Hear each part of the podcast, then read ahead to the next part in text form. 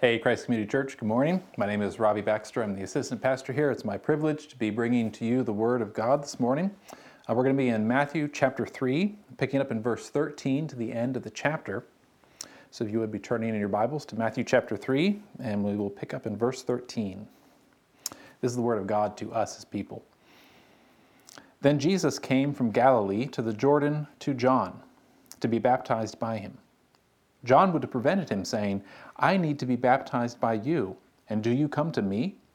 But Jesus answered him, Let it be so now, for thus it is fitting for us to fulfill all righteousness. Then he consented.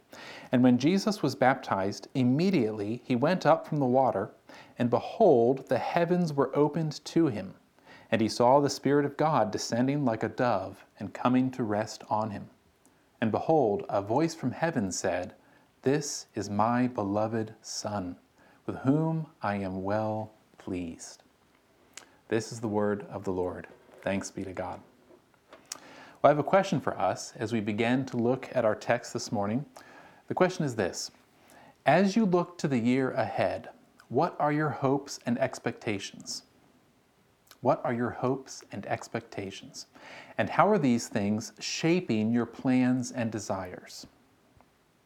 Now, as we come to the final sermon of our Advent series, our, and the main emphasis of this passage, we, we find it's this redemption is a Trinitarian affair. Redemption is a Trinitarian affair. And this is a good theme for us to close the Advent season with. And it's also a good theme for us to brace ourselves with as we look forward with anticipation to the new year. Redemption is Trinitarian through and through. Now, what I mean by Trinitarian is this God the Father and God the Holy Spirit and God the Son are all involved in securing our redemption to God. The Trinity is God in three persons, distinct yet not divided, one yet not blended. The Father is God, the Son is God, the Holy Spirit is God, yet these three are not three gods, but one God, the same in substance, equal in power and glory, as the Westminster Shorter Catechism says. So our passage teaches us that this is our rescuing King. He's come on a Trinitarian mission of redemption. Now, in eternity, before the creation of the world, the Father, the Son, and the Holy Spirit enjoyed perfect fellowship with one another. Perfect fellowship. The life of God was filled with love and joy within the perfection of the Trinity. And it was from that perfection, not from any need in God, that God created the world. And it was from that perfect love, not from any need to be loved, that God, the, the, Father, the Son, and the Holy Spirit determined to save God's people from our sin and adopt us into this divine life.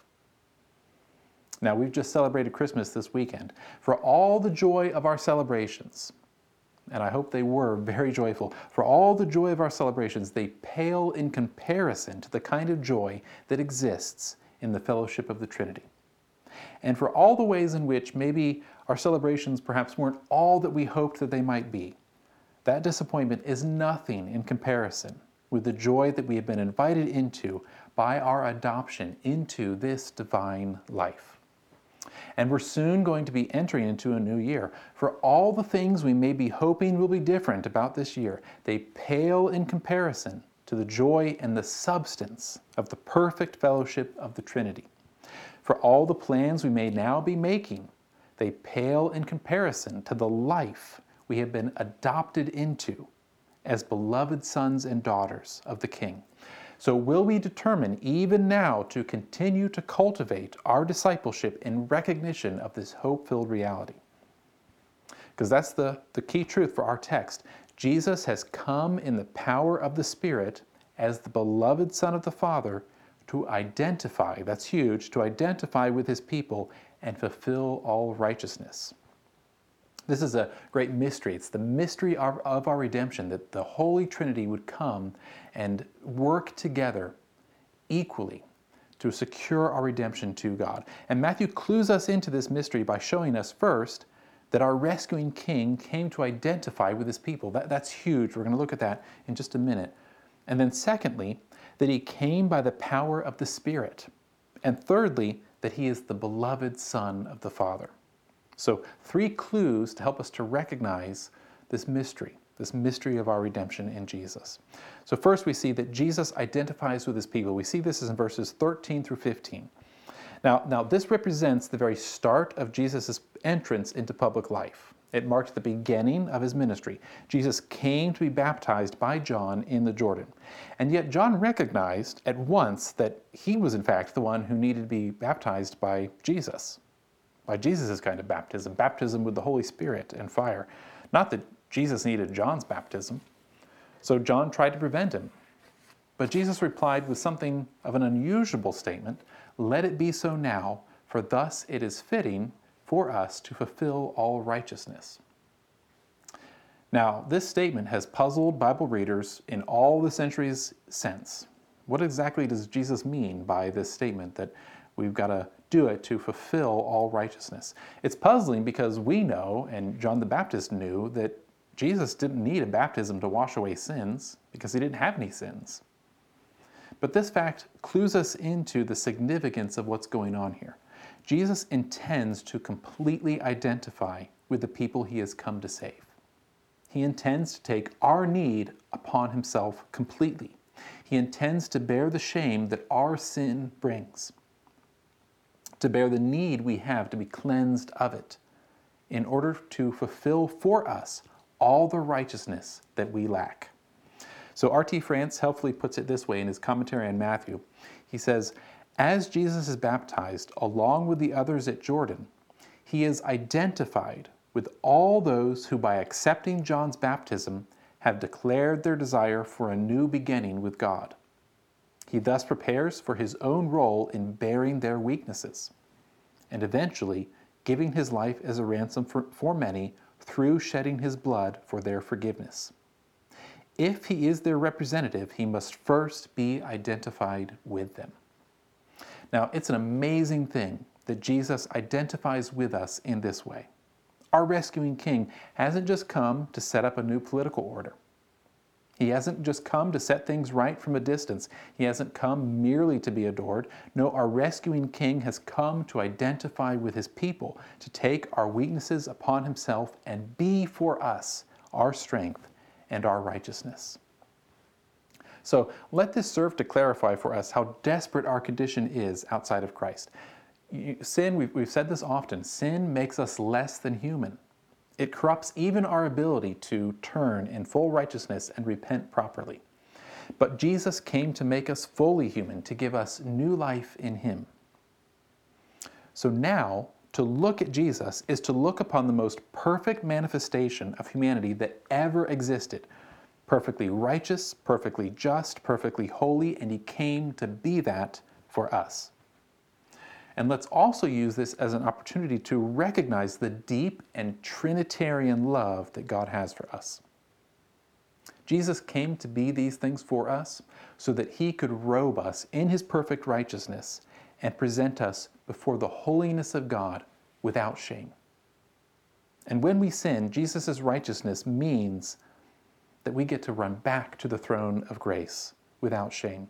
Because all that we need, all that we needed to be given access to God the Father, to be given access to this throne of grace, Jesus procured for us. He's already done all the work for us. So the life of God and the perfection of the Trinity is so good, it's so wonderful, and God, in His great love, so desired His people to be a part of it that He sent His beloved Son to do all that we could not do so that we could be folded into it. So, so, this is a huge application for us. All the times when the devil whispers low, all the times when you wake up in the morning and you fail to read your Bible and the day goes wrongly, and at the end of the day, you look back upon your day and the, de- the, devil whispers low, if only you'd read your Bible, you could run to the throne of grace. So because you haven't done that, that means of grace is cut off from you, you can say with full confidence, I have failed to read my Bible, but Jesus has done all that is needful for me to run to the throne of grace. All the times in which we are hesitant and unsure whether the Father will welcome us with open arms back into the party, we get to remember that Jesus has done all that is necessary for us so that the doors of heaven are wide open. The invitation always stands Come, return to the Father, go to the throne of grace. Jesus has opened the way for us. He's done all that we needed so that that means of grace, that, that access could be provided for us. We can turn with confidence to this fact again and again and again. Jesus has been baptized for us so that we can enjoy fellowship with God. That's fundamentally what it means that Jesus has been identified with his people. He has taken upon himself our humanity, not just so that we could see him with our eyes, but in order to take upon himself everything about us and do for us all that we must do but can't. Jesus has fulfilled all righteousness for us so that we can enjoy the joyful fellowship of the Trinity. That's the first part of this ministry of this ministry of this uh, and this mystery. So the second part of this mystery is that Jesus was empowered by the Spirit. So immediately after Jesus was baptized, Matthew tells us, John saw the heavens opened and the Spirit of God descending upon Jesus like a dove. And this clues us into the fact that God's Spirit is within Jesus in the closest possible connection. It's not that Jesus stood in need somehow of the Spirit to make him more like God. No, that's not it. No, Jesus is fully God even as he is fully man.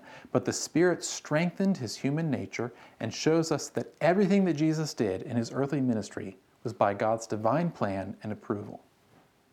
Knox Chamblin puts it like this in his commentary. He says this The Spirit by whose power Jesus was conceived in Mary's womb now anoints him for his manifold mission including the imminent ordeal in the desert.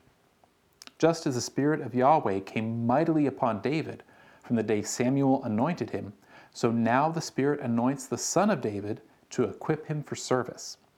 Not only that, according to Mark 1:10, the Spirit entered into Jesus. The endowment is not merely external to equip him for service. The Spirit's power floods Jesus' whole being. Now, it's not exactly clear why God chose to represent the Spirit in the form of a dove. Perhaps we're meant to think of God's having sent a dove to Noah uh, to mark the end of the flood, or perhaps we're meant to think of uh, the, the Spirit hovering over the waters at the, at the uh, days of creation, beginning to fashion order out of chaos. Perhaps we're meant to think of these things, but in any case, what is clear is that God did this in order to make it unmistakable that Jesus was on a Trinitarian mission to bring about this order, to fashion a new creation, and ultimately to bring his people into the joyful fellowship of the Trinity. So that's the second part of this glorious ministry. Jesus was empowered by the Spirit. The third and final part of this mystery is the heavenly declaration spoken over Jesus that he is God's beloved Son, with whom he is well pleased. Now, the opening words of this verse, verse 17, this is my son, recall for us Psalm 2, don't they? In Psalm 2, Yahweh speaks about the king he has established in Zion, saying, You are my son. Today I have begotten you. And he promises to make the nations his heritage. Now, it's not surprising, given what we know about Psalm 2, that Herod in the kingdom of darkness tried to take their stand against God's Son, against God's anointed. This is what Psalm 2 had predicted. And their stand has not worked at all, which is also what Psalm 2 has predicted. God has stood above these earthly potentates. He has mocked their foolish, vain ambitions. He has given his Son a kingdom. This is what the Father always intended to give his Son to give his Son a kingdom filled with people from every nation. And now the first explosive movement, movements towards the realization of this plan are being revealed and it's Trinitarian through and through. The kind of king that Jesus has come into our world to be is exactly the kind of king the Father has long promised. Jesus' suffering, his humility, his ministry to the sick and the outcast, the extension of his kingdom to the nations, the farthest nations, Jesus' identification with his people. This is the kind of king the Father intends his Son to be. This is the kind of king the Son delights to be. This is the kind of king the Spirit empowers Jesus to be. Listen to how William Hendriksen powerfully describes this Trinitarian plan of redemption. This is a longish quote, but it's, it's really good. It helps us to see these things very clearly, I think. He says, No higher love is possible than the love which the Father cherished toward his Son. According to the verbal adjective here used, beloved, this love is deep seated, thoroughgoing, as great as is the heart of God itself. it is also as intelligent and pers- purposeful, purposeful as is the mind of God. It is tender, vast, infinite. How filled with comfort this paragraph comfort not only for the Son and for John, but for every child of God.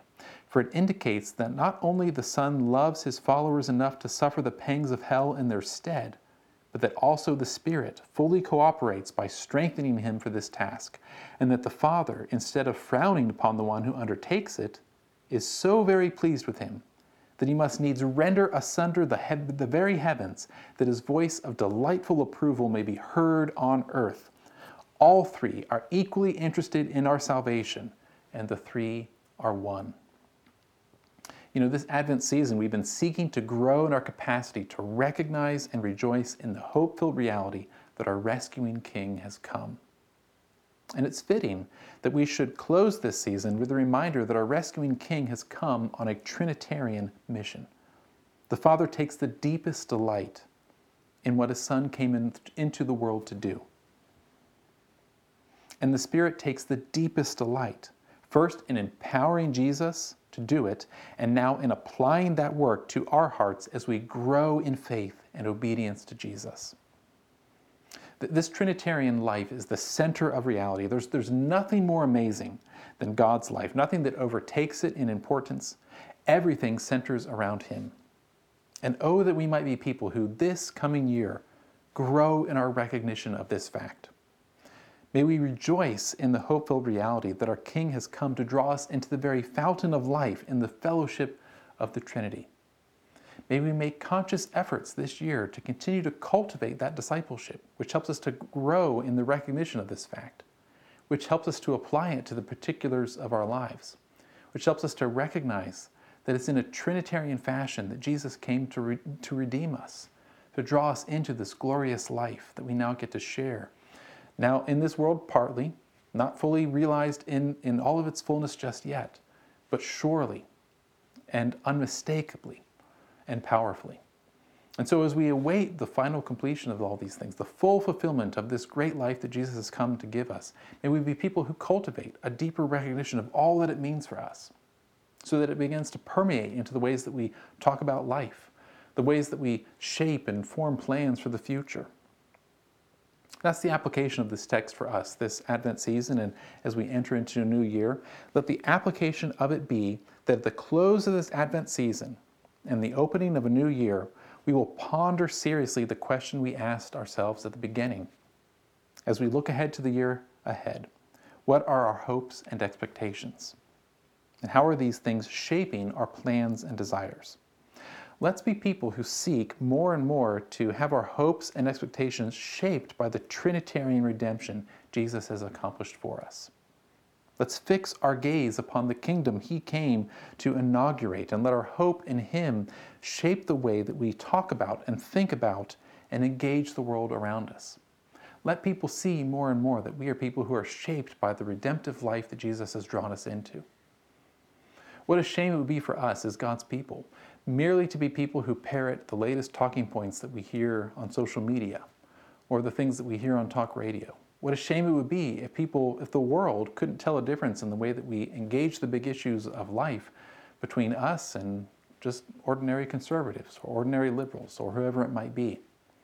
No, let's be people who take seriously the redemptive life that Jesus has drawn us into, who see God at the center of everything, who see that all things are working to the benefit of His people in the way that we grow and recognize that He is at the center of all these things, that is for His glory and for His great name, revealed in Jesus Christ, revealed in His great mercy, revealed in His steadfast love for His people, that all these things are working towards.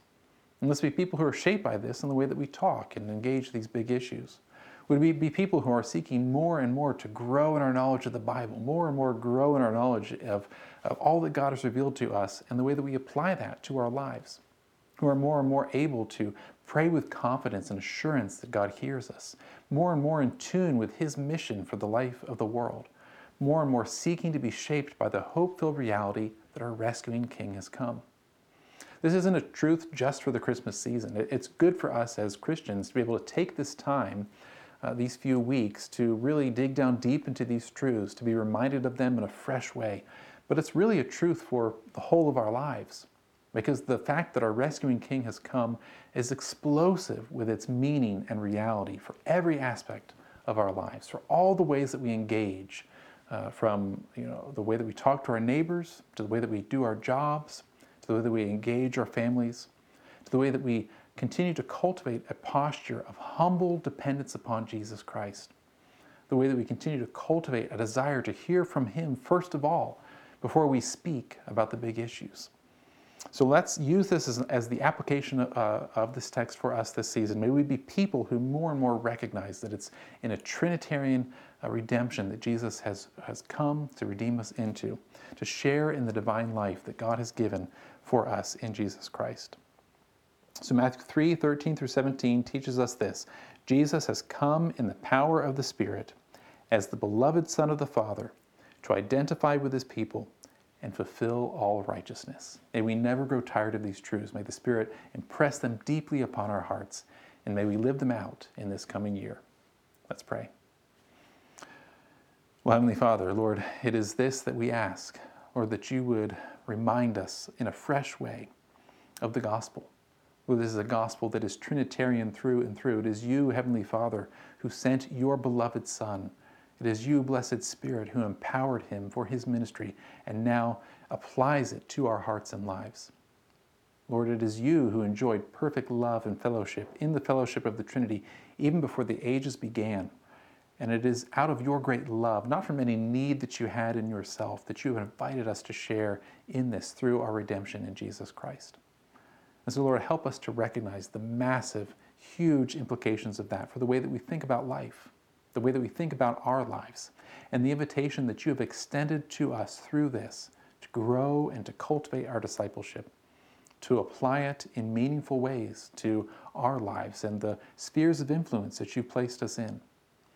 Lord, we be people who are more and more marked by a humble dependence upon you that grows out of just a wonderful recognition of the wonder and the, amazement, the amazing facts of the gospel. Lord, may this mark us as Christians in the way that we think and talk about life, even in this coming year, so that you would get the glory and we would get the benefit. And we ask it in Jesus' mighty name. Amen.